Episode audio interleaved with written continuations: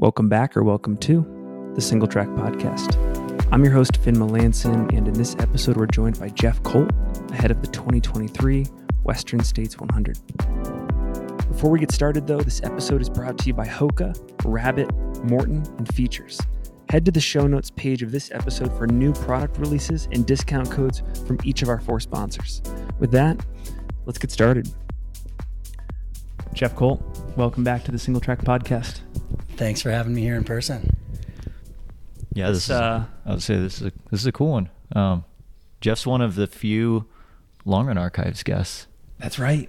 Yeah, Way We- back when. Yeah, that we- was an infamous one. yeah. We we went deep into the weeds. Like that was probably one of the more like hotly talked about long run archives. Yeah, I tripped Finn up and he got called out on Twitter.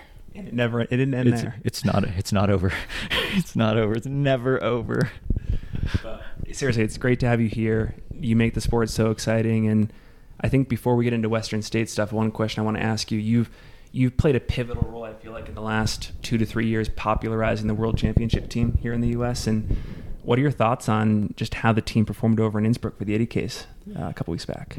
I might rephrase that and say maybe I played a role in the last like nine months. Nine months. Yeah.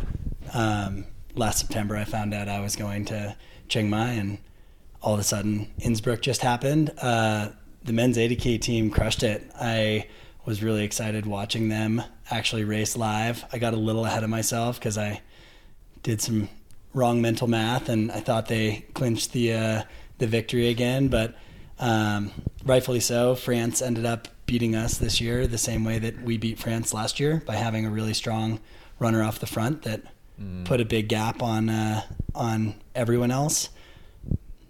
The U.S. team, um, it was so special to see them perform, to see Drew and Zach finish literally together, and Eric LiPuma finish a minute and a half after. I think it solidified the message I was trying to send that when you're racing for a team, it pulls a different, you know, different reach and different depth out of your your ability and you're running for something greater than yourself. Seeing those guys finish that way was really special. Yeah, and then even the added layer of, you know, the the way that the race is scored with total time. You know, you have Drew and Zach and Eric like all in the same place. Whereas if it's going for points for places, they don't need to hammer it in like that. But then there's like every second's on the line and just absolutely trashing themselves coming in. I think that's a super unique like way to score the race. Definitely. And kudos to Zach Miller. I've always looked up to that guy. I still do. Leaning at the finish line, putting everything out there. Yes. I actually learned so much about aid station uh, management and like how to go through an aid station from Zach Miller, watching his videos from Peñagolosa, and yeah, any of the uh, the grief he was getting, I think was pretty undeserved for for the guy that he is. Uh, leaning at the line in a 84 kilometer race, Yeah, that's says it all. He that's not all the on uh, not the ultra lean that we're used to seeing. yeah. Is that going to be a focus for you in 2025? Do you think, like looking ahead to Spain? That would be so cool in the Pyrenees, like in northern Spain, right? Yeah, Um, rumor that's gonna has be- it it's uh, an even harder course. Yeah, I believe it. That's there's a reason that Kilian's from that part of the world. It is vert on top of vert on top of vert on top of vert. Um, that would be really cool to focus on that in 2025. I think at some point here, I want to focus more on just really climby races and less on the the much faster races. Um, sights continue to be set on you know Hardrock one day, but 2025 Worlds would be so cool to be part of that team again, and I can only hope that there's you know an amazing collection of 40 runners going from the U.S. and that it's still fully funded because it's such a cool opportunity. Does that put any added pressure on this year at Western States for you, knowing that you want to get back to that type of racing at some point? Like to really, I mean, you had a great race last year, but still left wanting. Is there more pressure to like get it right this year and, you know, close the book on Western States? I don't think the book will ever fully close on Western States. I'll continue putting in the lottery. I likely won't chase golden tickets. I don't think it's pressure as much as I'm going to approach this race differently than I've ever approached a race, and I'm going all or not. I'm I'm not trying to get top ten. I'm trying to end up on the podium at Western States, and I've seen what happens when people blow up trying to do that. I know that that's a reality. I also know I do have many layers of governors uh, internally, and I'm hoping to override a couple of them to allow me to mix it up and spice things up sooner in the race and stay in contention. I also know I am really responsible with hydration and nutrition, so I don't foresee an explosion on Saturday, but I do foresee me pushing myself harder than I have earlier on. And I'm excited about the opportunity to do that. I think when I reconsidered Western States last year uh, in September, I basically had a bit of a switch of thought and was like, I want to go back. I want to do what I know I can do there. And I want to go to Olympic Valley being fitter than I know I am. Like having no real idea of what I could run. I think last year when we talked, I said I can run a 1647 and Yeah. I ran a 1651. I want to like, no doubt, be able to run sub 15. If if Tom Evans says uh, 1428. 1428 is going to win, cool. I don't I don't want to think that I can't run that. So um, that's a scary thought, but also really exciting. Are you in the best ultra running shape of your life right now? Yeah, and like s- speed fitness wise, certainly. Um, going from doing zero speed workouts to doing 16, you know, weeks of speed workouts. Speed's coming really naturally, which is nice. Um, I, I definitely feel like I'm in a place to not even not even have a frame of reference for for splits. Um, to be running and ideally autopilot is quite a bit faster than you know one I'm comfortable with and two what I was running last year. Oh, it seemed like so. Uh, we watched your your pre-race vlog, um, the last little training We'll link to it. tidbits, which yeah, we'll link to it. Great, great video. Um, but it really seems like you know the last I don't know, twelve months or so, like there has been a like a new amount of seriousness that has gone into your running, or just like you know the amount that you've invested into your training, and improving. You know, getting a coach.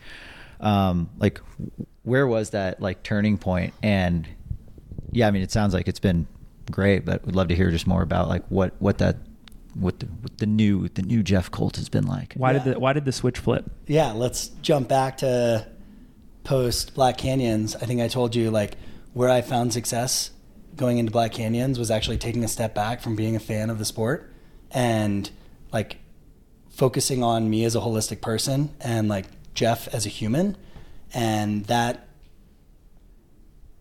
kind of removed me from being caught up in the who's who and what's happening and there was a lot of truth to that.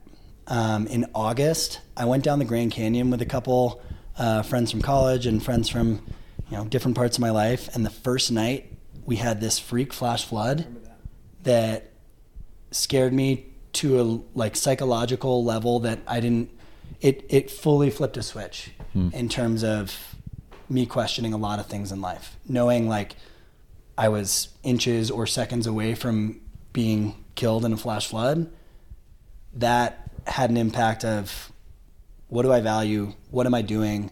How am I living? And how would I like to be living? And at that point on, I think I did a pretty strong assessment of like, what am I putting in my body? What am I consuming?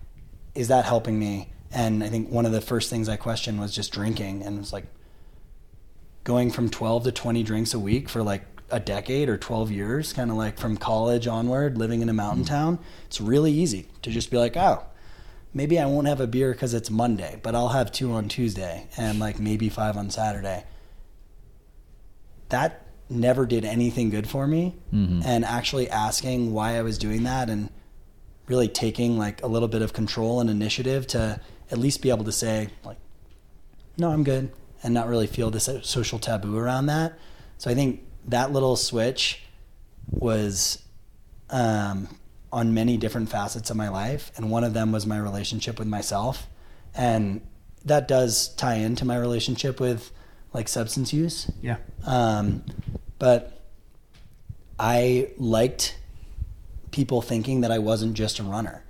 And I felt like I needed to put on a show to prove that in a way that, like, oh yeah, Jeff's like out partying super hard. Yet, like, the next morning I'd get up and go run 20 miles. And at some point I started scratching my head like it's it's not just the 500 hours of training I'm putting in a year it's the 23 years of cumulative training. Like I clearly care so much about this. So why am I trying to make it a more marginal part of who I am or my identity? And I still very much focus on me as a human. Like Jeff as a human and really future Jeff my future self is who I'm thinking most about. Um, that doesn't mean I can't embrace wanting to have success in running and having goals. And that's where I think my headspace on having a coach also changed because I told yeah. you, you know, I, I do still kind of stand by coaches are overrated. Like, I think there's a lot of pressure for a lot of people to have coaches for maybe, you know, not, not necessarily the right reasons, but in talking with my friend John Ray and Katie Schide, both of them attributed a lot of their success in the last two years to finding a coach that really worked for them. And all of these thoughts coalesced into this I want to go back to Western States. I want to hunt a cougar and go after it. And I want to check all the right boxes to do so. I'm still going to have, you know, my full-time job, still be me, still be the friend I know I can be and the partner I can be, but I want to live up to the potential of the runner I can be. What do you got off that? Dude, that was such a good answer. I mean, I, I mean, this this episode could end up being like three hours long. We won't. It won't.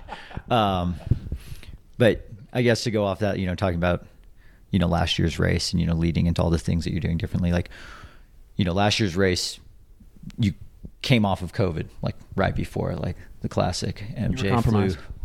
definitely game. compromised and definitely got COVID at like a 300 person wedding in New York where yeah. I like ate numerous bodega sandwiches at like 4 a.m. and like was, you know, out on the town. COVID aside, was there any other like, like I don't know, like glaring mistakes that you think you made during the race that you learned and are you know taking Addressing. that experience into this year yeah, um, the fact that other runners can run up Devil's Thumb and Michigan Bluff and just do that without having to like stop, slow down, hike. The time I was losing on the uphills was significant, mm-hmm. and I've never been really strong on uphills. I've always actually just said like, "That's all right. I'm strong in downhills. I'm strong in the flats. Mm-hmm. Like, I can power uphills, but I've never been really strong at running them." And at some point I was listening to a CTS podcast and like they're talking about the just perfect, you know, overlap between fitness and uphill running.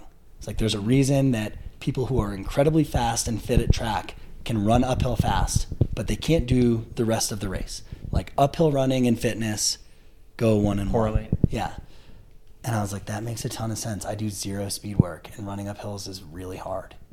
It's like let's make yeah. it my thing to not hike a hill. And in the last four or five months of training, I probably hiked a couple steps, but just really working at actually running all the uphills.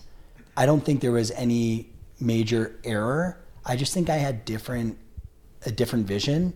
And you know, I told my crew five minutes give me the five minute warning if I've been in an aid station mm-hmm. and make sure I'm out of there ASAP. Yeah.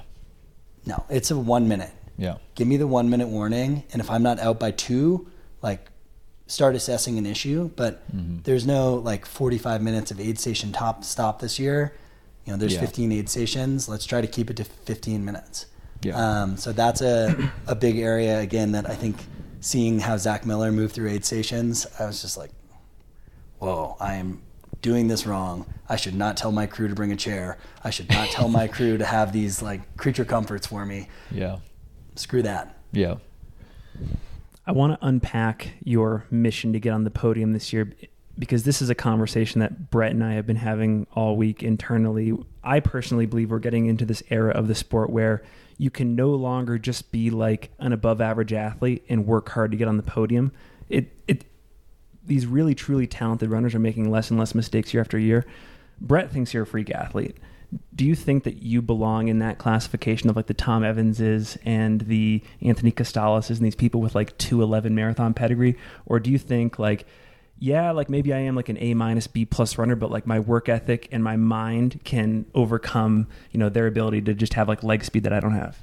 I'd say it's probably middle ground. I, I still stand by the marathon being a bad analogy for trail running. And Okay. I will continue to stand by that. I'd love to do like a tactical obstacle course with Tom Evans. I know he was like served in the army and stuff Yeah. or the military. Um, he'd probably whoop my ass. But if there were a baseline like all right this is the you know trail 50k course or this is like the equivalent of a marathon for trail running um, i'd love to see how i stack up against those guys because i fully think that it's different biomechanics it's different um, proprioception foot strikes different heart rate all of these things i work well not getting into rhythm like Yeah. that's That's that's just point. where i'm at Yeah. um, I had a great half marathon earlier this training block that kind of made me think like, wow, you know, I think 218, 220, that's actually not as out of the question as I once thought it was. That's what I've been saying. That's what he- that's what he's been saying. I was like, see, I've been I've been a Jeff Colt believer for years. Thanks, Brad. I We all appreciate the support there. But I do think uh, I do think there's something to also just being a smarter athlete. And I'm not saying anything about Anthony or Tom. They're both Yeah. brilliant competitors and athletes. But I I put a lot into the visualization of the race. I put a lot into self belief.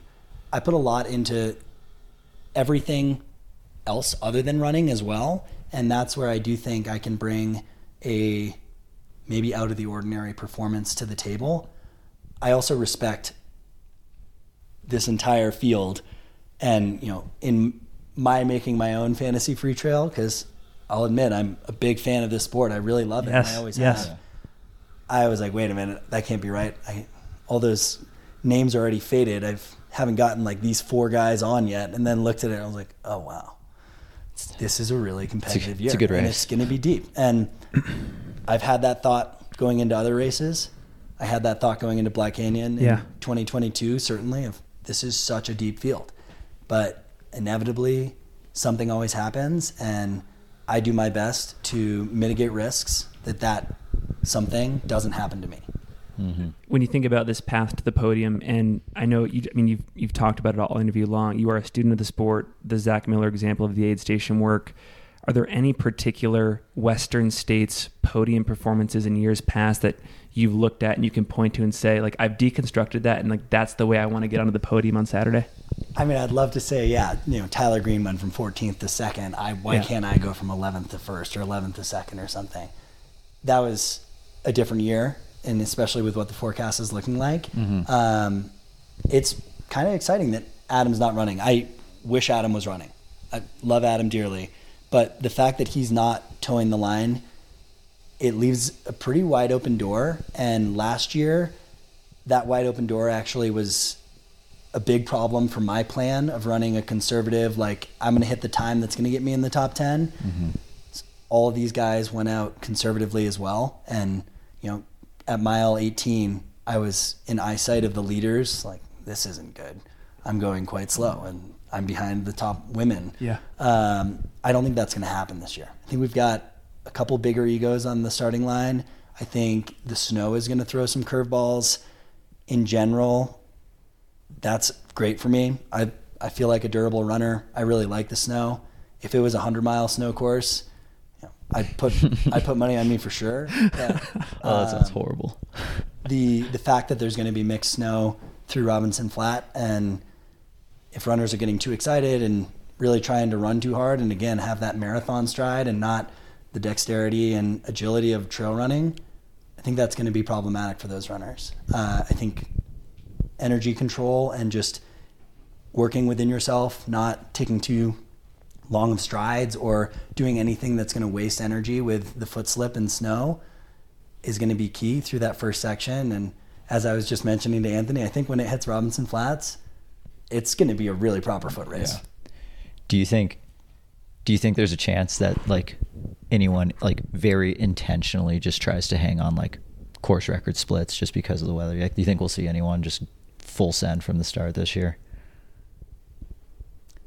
If they do, I think they might abandon that plan two miles after Emigrant Pass. I think it's, I mean, slipping and, you know, a sim- single hip flexor, like kind of uh, strain or overextension is is enough to like oh, like Never mind. heart rate spiked. Like I've got to like reel it in a little bit. But I wouldn't be surprised if there are a couple runners out there whose strategy is to push the envelope early and try to just create such a gap that you know they could hopefully run free with it.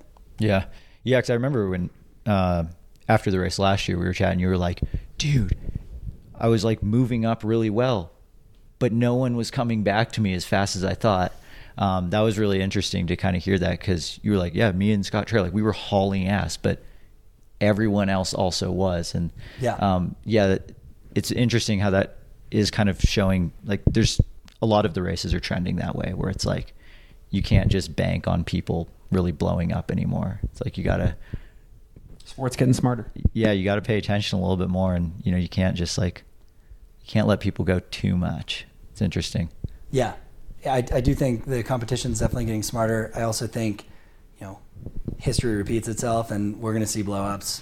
We're going to see. uh, It is Western States, yeah, after all. We're going to see, um, you know, some semblance of the carnage of years past, and it's a it's a really demanding course.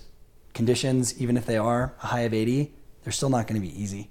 Yeah. Um, yeah, that's not cold. Yep, and with the you know mosquito fire burning through 15 miles of trail, you know that's less shade cover. I think anyone who's kind of resting on oh I don't have to worry about my like cooling strategy and I don't have to worry about the heat as much. I think that's foolish. I mean that was yeah.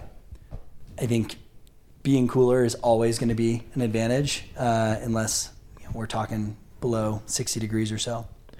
Well, Jeff, it is such a pleasure to have you here. We always appreciate your insights on the sport. Very excited for your race, especially with that goal to get onto the podium. We do have one tradition that has only become a tradition as of yesterday, but we, we, have, we have faith that it's going to be long lasting, that we want you to partake in. And I think we got our, our friend Ethan or Dylan here to, to bring it that. over. Uh, Brett, you want to provide some insight onto Yeah, said so tradition? this is uh, this is the official watermelon of Western States. There's uh, there's two things that we're doing with the official watermelon of Western States. One, I guess you can start thinking about it now, but you'll have 15 seconds to draw your best cougar. Um, you said you're on the hunt for a cougar, so I'm sure you've been picturing what a cougar That guy looks right like. there? Um, Like that guy. yeah. So I- you have 15 seconds to draw your best cougar, and then we want you to sign it. Okay. This will be like, this is going to be the official, I don't know, watermelon of Singletrack HQ in Western States. And we're carrying it to the track in Placer High. I love it. I have an auspicious story about cougars if you have another minute. But- all right. Is there a timer? I'll do it. Three, two, one, go. Ten, nine, eight, seven. Finn counts six, seconds really fast. Five, four, three, two, one. Time. Nice. Oh yeah. We had a couple, Brett. We had a couple folks in the YouTube chat that have been angry with us that we're not showing the finished product. This Wh- is a good one. it's- You're gonna want to see. Yeah. It's So I can, mean, we, can we it's- put the it's- camera on? Uh, It's well, it's kind on of Jeff's tough work of art here, Oh yeah, here. Why don't you hold hold that bad boy? Um, and we'll get a close-up cam. uh, yeah, we gotta lift it a little bit. Yep, lift up.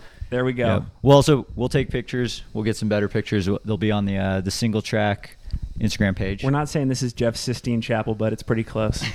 I mean, yeah, it's not bad. I mean, I'm getting like major autograph, too. major uh, lion lion vibes, but uh, I um, you have a story for us before we go.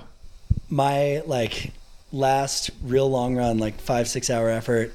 I tried to find snow, and I purposely went seeking deep snow to post hole in because it'd been a minute, and I realized I was in this zone that typically I run in with other friends, and that it also, you know, was early enough in the season that I was starting to question if anyone had been out in that zone yet. Mm-hmm. And long run, okay, I spooked some elk, okay, I spooked some deer, big bear prints, baby bear prints. Okay, I see a bear. Still all is good. I come up around this little hump and turn and boom, spook like a fully adult, you know, grown mountain lion, Oh maybe gosh. 20 feet down the trail. And it like looks up and starts, you know, scurrying down the trail, but it's looking back at me. And I know, like, all right, I can't turn and run away. and like I'm supposed to be as big and loud as possible, and I just summon this guttural, you know, primordial Yeah. yell from my gut, and I scream so loud. And as I do it, a mountain lion that's like eight feet away runs the other direction. Oh. And there were two adult mountain lions. I don't know if spring mating season or what, but came up on them and, and spooked them both, and they went to opposite sides of the trail and just oh. promptly disappeared. Oh and Oh my gosh. I picked up like a softball, you know, size rock in one hand and a club size stick in the other, and proceeded to run and scream for the next like three and a half miles until I felt like I mm. was, you know, in the clear enough, like getting back towards civilization. I want to see the heart rate data from that. I was gonna say- oh my gosh, Dude. it was, yeah. Well, we can we can take no- a look afterwards. No wonder this uh, cougar driving is so spot on because like you you like well I've recently seen one of those. It's like Between flash floods and cougars. yeah, life scarce. You know, Wow. it's all it's all in the day. Well, Jeff, seriously, this has been such a pleasure. Wishing you the best on Race Day. Thanks. For, you probably created some fans for this interview too. Um, we're stoked for you. Thank you so much. Thanks for having me, y'all. Thanks for everything you guys are doing for for the sport.